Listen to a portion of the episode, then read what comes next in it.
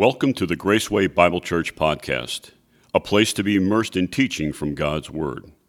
We hope you will be blessed by our sermon series, Difference Makers Women Chosen by God. Learn with us about how often overlooked women make a difference in the world around them through the power of God. Find out more about this or any of our sermons at www.gracewaybc.org. Join us now as we dive into God's Word.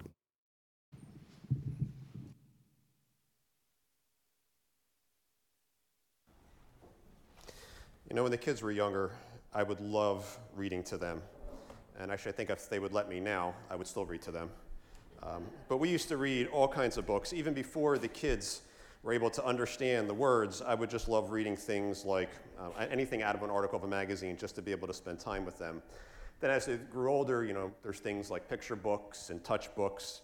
And then when they got to get into the fun stuff, like Dr. Seuss, we had a blast. And probably my favorite was The Cat in the Hat. You know, I would love to do the voices of the kids and the cat, and yeah, he was mischievous and everything, but it was one of my favorite books. Then, as they got a bit older and we could start getting into some books that had some meat behind them, we really loved the Berenstain Bears. I mean, most of those stories are about family. Uh, usually, the dad is the cause of the problems, which is, which is an unfortunate uh, projection of, of fathers in our culture. Uh, however, his heart was good and he had his family, he had uh, the love of his family come first. Over the past 50 years, we've seen a change in the core family unit. We have blended families, we have um, single mothers, single fathers. But one thing that runs consistent in all of these families is, is love. And today we're going to look at parental love uh, from the perspective of Moses' mother, but it's not about parental love exclusively, because there's a lesson in here for us about love in the relationships that we have. So we're going to see through Jochebed, we're going to see a love that is protective, a love that is sacrificial, and ultimately a love as rewarding. And these are things that God provides for us in, in when we follow biblical love. He, built, he, he provides us in a way that we can reward those who He places in our lives to love. So let us pray. Dear Heavenly Father, um, we just want to say that we love you. We thank you for who you are. We thank you for the love that you've shown us for giving us your Son, Jesus Christ, to die on the cross for us. So, Father, as we dig into your word uh, this morning, Father, we ask that the words that are spoken by me just merely be my voice, but, Father, that the, the words that are, that, that are spoken just minister to our hearts here this morning. So we commit uh, the next half hour or so to you, and we do this in the name of your Son, Jesus Christ. Amen. So today's lesson is going to be in Exodus chapter 2. And as we are turning there, I just want to get us caught up uh, briefly here on the history of what's going on. So here we have a time where the Israelites have, from the Egyptians' perspective, begun to overrun the empire. This is about 430 years from the first 70 that entered with Joseph, and the people of Israel have begun to multiply in Egypt, and the Pharaoh has become quite concerned about what's going on. They've already been enslaved and now his solution beyond slavery is to kill the first the, the sons of the Egyptian families. And his order is to throw all the boy, the males born to Egypt to Hebrew women into the Nile. All right, so now from Ephesians, I'm sorry, Ephesians, Exodus 2, it says, Now a man from the house of Levi went and took a wife, took, him, um, took as his wife a Levite woman the woman conceived and bore a son, and when she saw that he was a fine child, she hid him three months. And when she could hide him no longer, she took for him a basket made of bulrushes, daubed it in bitumen and pitch. She put the child in it and placed it among the reeds by the river bank. And his sister stood at a distance to know what would be done of the child. Now the daughter of Pharaoh came down to bathe at the river, while her young woman walked beside the river. She saw the basket among the reeds and sent her servant woman and took it. When she opened it, she saw the child, and behold, the child was crying. She took pity on him and said, This is one of the Hebrew children. Then his sister said to Pharaoh's daughter, Shall I go and call you a nurse from the Hebrew woman to nurse the child for you?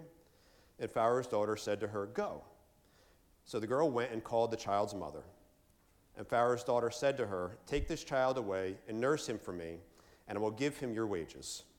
So the woman took the child and nursed him. When the child grew older, Um, when the child grew older, she brought him to Pharaoh's daughter, and she became her son. She named him Moses because she said, I drew him out of the water. So here we start out in, in verse 1, where has a man of the house of Levi took a wife, took for him a wife, a Levite woman. Here we, it, Moses' mother's name isn't given here, but we know in Exodus 6, when they give the genealogy of Moses, we know that the mother's name is Jochebed and his father's name is Amram. And I think here in the first verse, we're not seeing any name given, I think the idea here is it's drawing our attention to Moses, because this is really what it's about. It's about Moses' birth. But I see parallels in our lives as parents, right? How many of us are identified through our children, especially when they're younger? I remember when I was first asked to speak here at the church, it was maybe, I don't know, eight years ago. I came up the stage, I introduced to myself who I am because not many people knew me. I said, Hi, I'm Don Schwing. And if you don't know who I am, you probably know my other name, Brielle and Cole's dad. Yeah, so was, we, we're identified through our children. And that's, that happens because right through child rearing, the attention is drawn to our kids, right? Through sporting events or activities or whatever we do, the attention is drawn to them. And sometimes our identity can get set aside a bit. But as we're going to see through here as we work through this passage, Jochebed manages to maintain her mother. She doesn't lose it all in rearing Moses, she still manages to have an influence on him. And as we move into verse 2, it says, The woman conceived and bore a son, and when she saw that he was a fine child, she hid him for three months. Now, I, I can't imagine the, the anxiety that she was going through. I mean, it's anxious now. I really have no concept of anxiety in, in being pregnant, of, of course, but I, I, remember in the, when Andrea was pregnant with Brielle and Cole, just the anxiety we faced just going for an ultrasound right? Is the child going to be healthy? Is everything okay? So I can't imagine the anxiety she's going through where she has a 50% chance of her child having to die, right? Because the, any, any boy had to be thrown into the river. So just imagine the anxiety that she was going through. But we're going to, what we see here, we actually end up seeing a faith and reliance that she has on God. Because she says here that when she saw that she was a fine child, she hid him. You know, I'm, I'm thinking here is how she describes him as a fine child. And I kind of have a general question here is how many of you think that your child is the most beautiful child in the world? Right?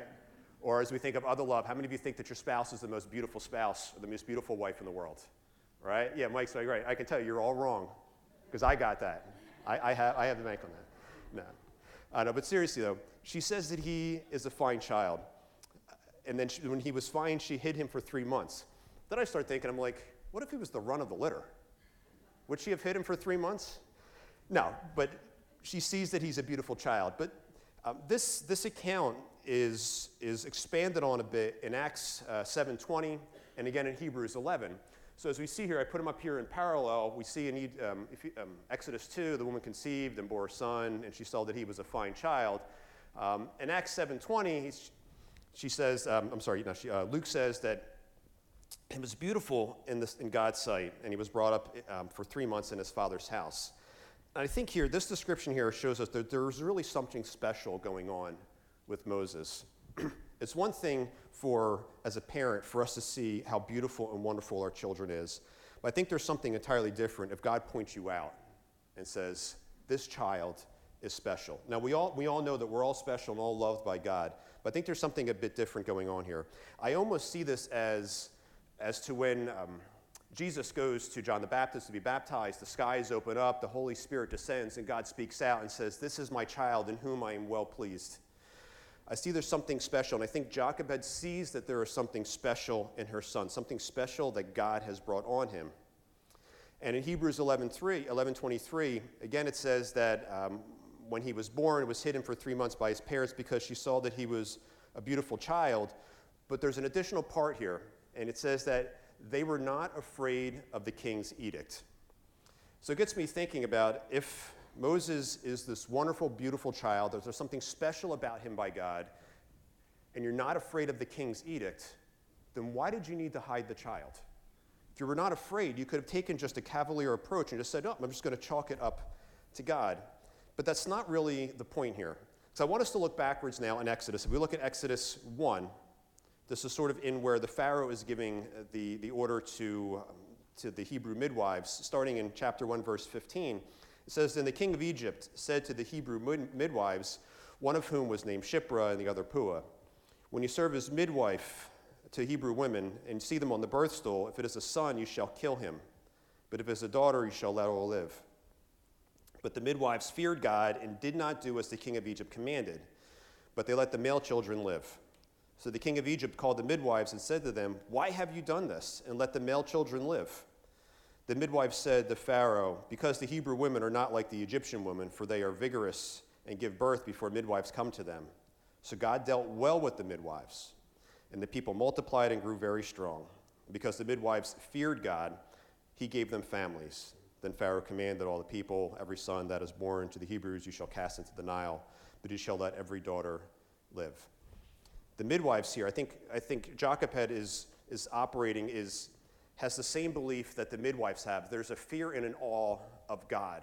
It's placing God first. By placing God first, that means we, the secular things that go on around us, it's not that we don't have a fear of maybe some consequences of things that were happen. I think when it's saying here that she wasn't afraid of the king's edict, it was that the king's edict wasn't the priority in her life. It was following God. And really, as we look at the protection that she has, she has demonstrated here for Moses, this is not this is the first of several accounts where God ends up protecting Moses. We think of when God passes by and, uh, and has uh, Moses hide his face in the cleft of the rock. But for us to be protective with those that we love, there's an action that we need to take. We can't just sit on our heels and say, okay, God, I'm just going to let God take care of everything. There's, there's, there's not a passivity here. And Chuck Swindoll, he, he says this excellently. And if you've heard me preach, I quote him a lot because he's my favorite preacher. And coming in here in the morning, when I come in in the morning, I get to listen to him on the radio. Uh, so it's just a wonderful. But he says here to walk by faith does not mean that we stop thinking. To trust God does not imply becoming slovenly or lazy or apathetic. What a distortion of biblical faith. You and I need to trust God for our finances, but that is not a license to spend foolishly. You and I ought to trust God for the safety of our cars, but that doesn't mean we pass on a blind curve. We must trust God for our health, but that doesn't mean we chain smoke and subsist on Pringles and Fritos and Twinkies. All of these things have consequences. Faith and careful planning go hand in hand. They always have. The point here biblical love drives us to be protective. Right? We have to have faith in God. We know that. But there's a measure of action here for us um, to work towards that protection. Faith and careful planning go hand in hand. How many of us think differently if our spouses become offended? Then, I worded that wrong. How many of us have a different reaction than our spouses if something happens to them? Take, for example, imagine, so Pat, I'm going to use you right here, okay? Somebody says something to Beth, and you get really offended by it, but you're more offended than she actually is, right? That's that sort of protection that, that the love comes with. And, and it reminds me of um, about four years ago when Steiner got a new principal. It's about four years ago when, when he came. You're shaking your head. Yeah, I don't want to give his name. Steiner got a new principal, brought him in from the outside, was going to shake things up. But what he did to Andrea and moving her around in classes, telling her she couldn't teach what she wanted to teach, I wanted to go in there and give him a piece of my mind. But really, I didn't want to embarrass her, or probably worse, embarrass myself. But I was more offended for her and upset for her than she probably was for herself. I wanted to jump in and protect her. It's not that she couldn't do it for herself, it's just that I was so upset for her because of how upset she was. When we love in this way, we love biblically, we're just driven to protect those that we love. And then the next step beyond protection is once that protection is in place, that biblical love drives us to be sacrificial.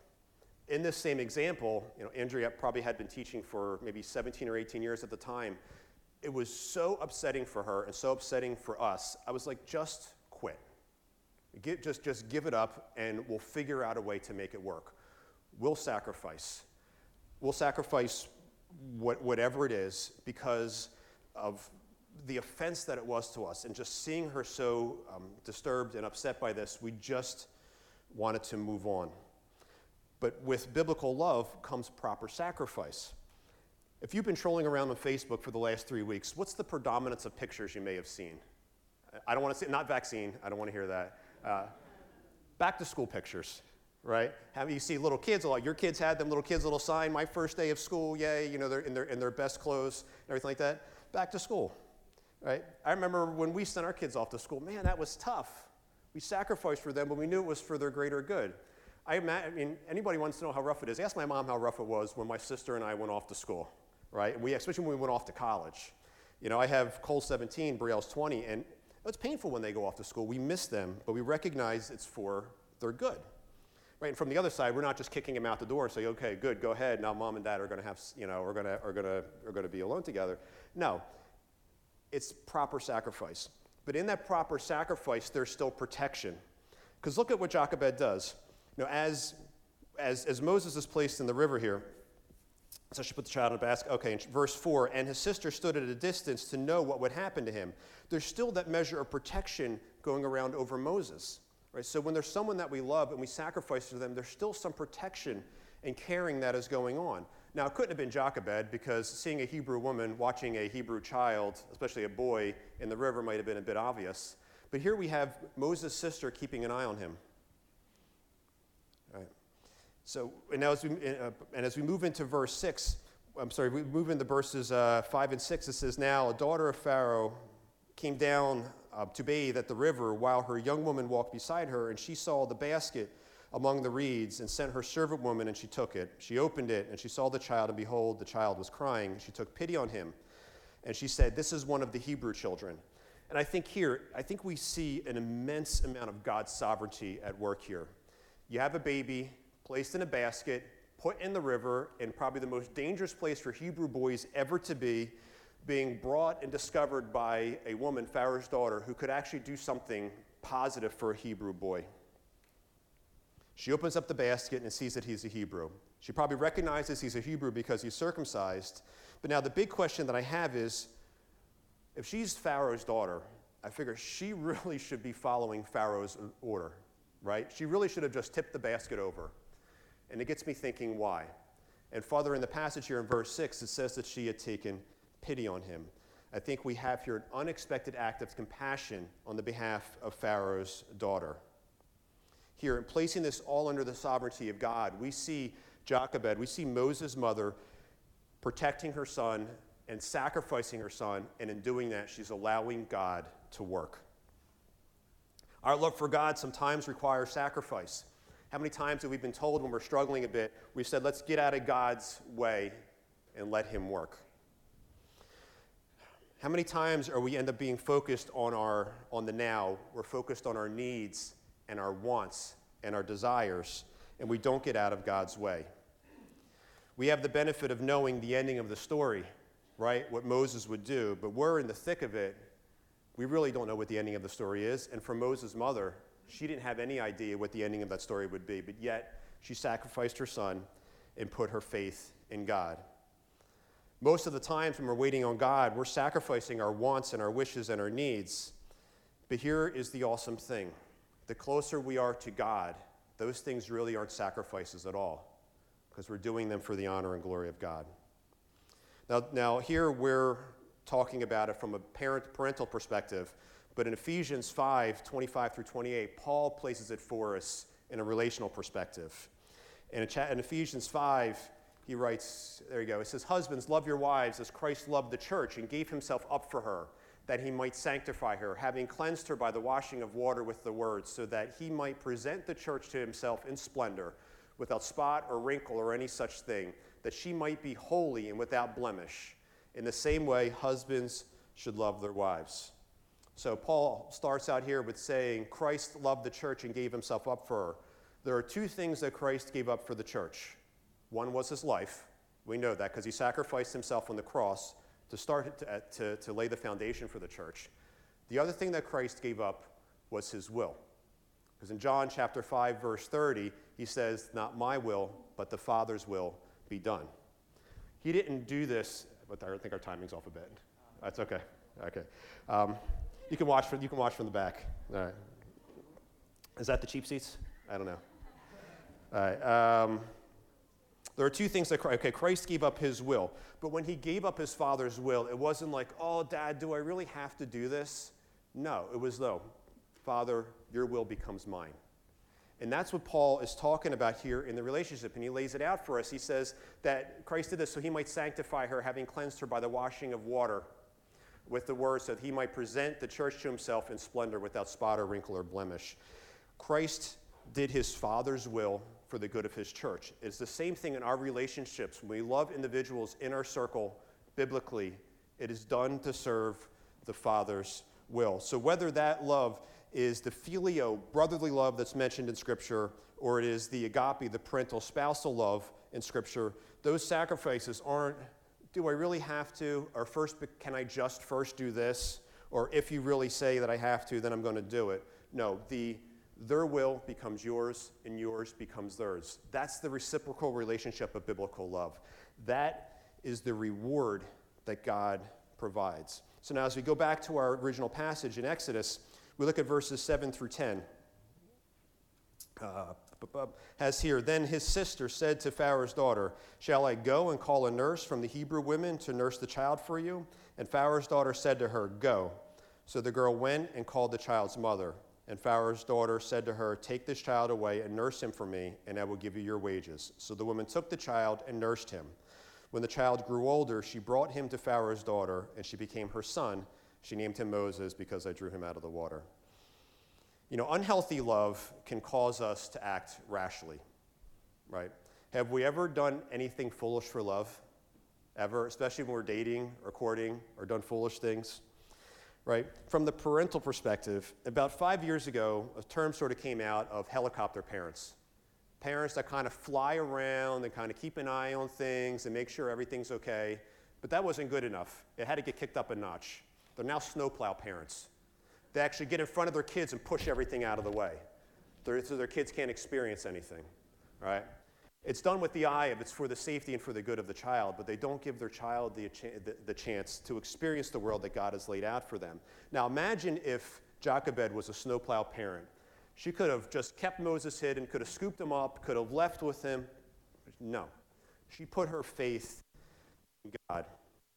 And in her sacrifice for God, we can, or in her sacrifice for Moses, now we can see the reward to her, right? Who gets to nurse Moses? She does. By following God's plan, she's rewarded. Now, not every one of our rewards is going to be a physical one, and not every one of them is going to be in you know, an hour from when we place the child in the river to come back to us. At times, it's going to be a long time. Our reward might only be in, the kingdom. And if that's all that I get, I'm good with my kingdom reward. Right? So, as we, um, as we look at this uh, reward, and actually, the reward actually ends up growing beyond that, right? So the reward here, we, we see that um, Jochebed being able to, to nurse, to, to be able to nurse Moses, but we see it going actually beyond that. Because it says here in verse, um, when Moses grew older, so in verse 10, it says, when the child grew older, she brought him to Pharaoh's daughter. You know, when I first read this, I kind of thought it being that, okay, when the child was weaned, when the child really had no need for to be nursed by, um, by Jochebed. But the word that's actually used here, the Hebrew word for grow older here, is the word gadol. All right? It, it gives a sense of growing, growing, bit, growing mature. The word in the Septuagint is adruna, which means to grow ripe. So what we're talking about here is not an age, but rather a demeanor. When Moses has grown greater and grown stronger and grown smarter, when Moses had matured, he left his birth mother and went with Pharaoh's daughter. And we have to consider the influence that Jochebed had on her son in that time. I mean, look at all Moses had done. I think in just Moses' reaction to, um, to the Hebrew slave being killed, just his reaction there, his mother must have instilled in him the importance and the value of being a Hebrew. I, I have to imagine that, the, that Jochebed had an influence on her son and looking at the greatness that Moses accomplished. You know, in this way, she served as the deliverer, so to speak, of the national deliverer of Israel. Right? And as it turned out, the child that she delivered would later deliver her and her people out of bondage and lead them towards the promised land. And I also think about as as Moses returned to Pharaoh's daughter, what influence did he have on her? She knew he was a Hebrew. So, what influence did she have on her? You know, in 1 Chronicles uh, chapter 4, verse 17, it gives a, it mentions a daughter of Pharaoh, gives her a name, and says that she has children. And she's placed in the genealogy of Judah. So let's step into the speculation for a second and say, okay, let's suppose this is Pharaoh's daughter. Now, by, by um, Jochebed sacrificing for Moses, sending him back to Jochebed, I'm sending him back to Pharaoh's daughter, look at the cascading circles of influence she was able to have. So, as we start to wrap this up, although the care and the acts and the love in which we engage towards others may not occupy a centrally crucial part as delivering an entire nation out of slavery, it doesn't matter because how we, how we impact others around us have effects for the kingdom of God that we cannot possibly comprehend. So let's, this morning, so as we consider the example of Jochebed's love, let's diligently pursue what God has planned for us in the lives for those that you love. So I see three takeaways here from Jochebed's love. One, we have love is protective. She protected Moses. And I, I, think in this protection, I think back to Joseph. And actually, I was listening to Chuck Swindoll this morning, and he was starting to give a sermon on Joseph. And I said, This is an excellent description of the protection that love provides. Old Testament Joseph had reason to disown his, more reason to disown his family than anybody. His brothers beat him up, left him to die. He ended up in slavery, was imprisoned for, really, for no fault of his own. When his brothers came back to him when they were starving, as the famine was approaching the land, he could have told them to go pound sand, literally. But he didn't. He said, No, come live with us. That love that he had for his family was protective. Love is sacrificial. Jesus tells his disciples at, during the Last Supper, he, Last Supper, he says, Let them know that you're my disciples by how you love one another. And that biblical love is described for us, uh, is described for us by the Apostle Paul as a love in which believers submit to one another. That is sacrificing for one another out of God's love. And when we love biblically, when our love is protective and our love is sacrificial, our love is ultimately rewarding. It's rewarding for us personally, and it is rewarding for the kingdom of God. You know, you may be going through the thick of it right now. You may be having trouble realizing that God loves you more than you could possibly imagine. God loves you to the point of protecting you. He protected you, loving you by sacrificing for you. We know that He wanted to protect you from the sins of this world. He wanted to protect you from Adam's sin by sending His Son Jesus Christ to die for you. We know that He sacrificed for you by His Son Jesus Christ sacrificing Himself on the cross for you. And with this, by, by us believing in Jesus Christ, by us having His Spirit live inside of us, His Spirit is there to guide us and comfort us in the most difficult challenges that we face. But at times, the difficulties of this life distract us from that protective, sacrificial, and, record, and, re- and rewarding love. So if you're going through the thick of it right now, don't allow that to separate you from God. That is what Satan wants. Satan's goal is to separate us from God, and he uses the minutiae of these lives to become tremendously large things to divide us from God. Don't let that happen. God is there for you, His Spirit is there for us to guide us and strengthen us. And you may need prayer this morning. You may be going through the most difficult thing in your life right now, and you just want someone to listen to, listen to you. You just want someone to talk to you. You may want someone to pray with you. So after the service this morning, Jim, Doc, why don't you guys come up here? We will have Jim and Harold up here just be sitting in the front pew. If you need prayer this morning, you want someone to talk to, we have Jim and Harold available for you this morning just to sit and to pray with you. So as we close out our service, let us pray. Dear Heavenly Father, we just want to let you know how much we love you. We are so thankful for the love that you've shown us. We are thankful for um, the protective love that you've uh, that you wanted for us in giving your Son. We're thankful for the sacrifice of your Son on the cross.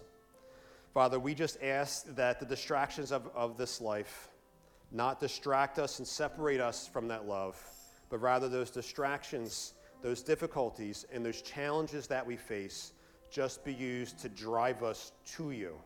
It is your desire to always be in a relationship with us, Father. So it is our prayer this morning that every difficulty and every challenge that we have, that we can just be drawn to you. Father, we ask that the love that we show others be just like the love of Moses' mother a love that is protective, a love that is sacrificial, and ultimately, a love that is rewarding. So, Father, we just ask all of these things in the precious name of your Son, Jesus Christ. Amen. Amen. Thank you for sharing in this message. We pray it will make a difference in your life. Please consider joining us for our Sunday morning and evening worship services. For location and more information, visit our website, www.gracewaybc.org, and listen next time to learn more. May the God of peace richly bless you through his Son, Jesus Christ.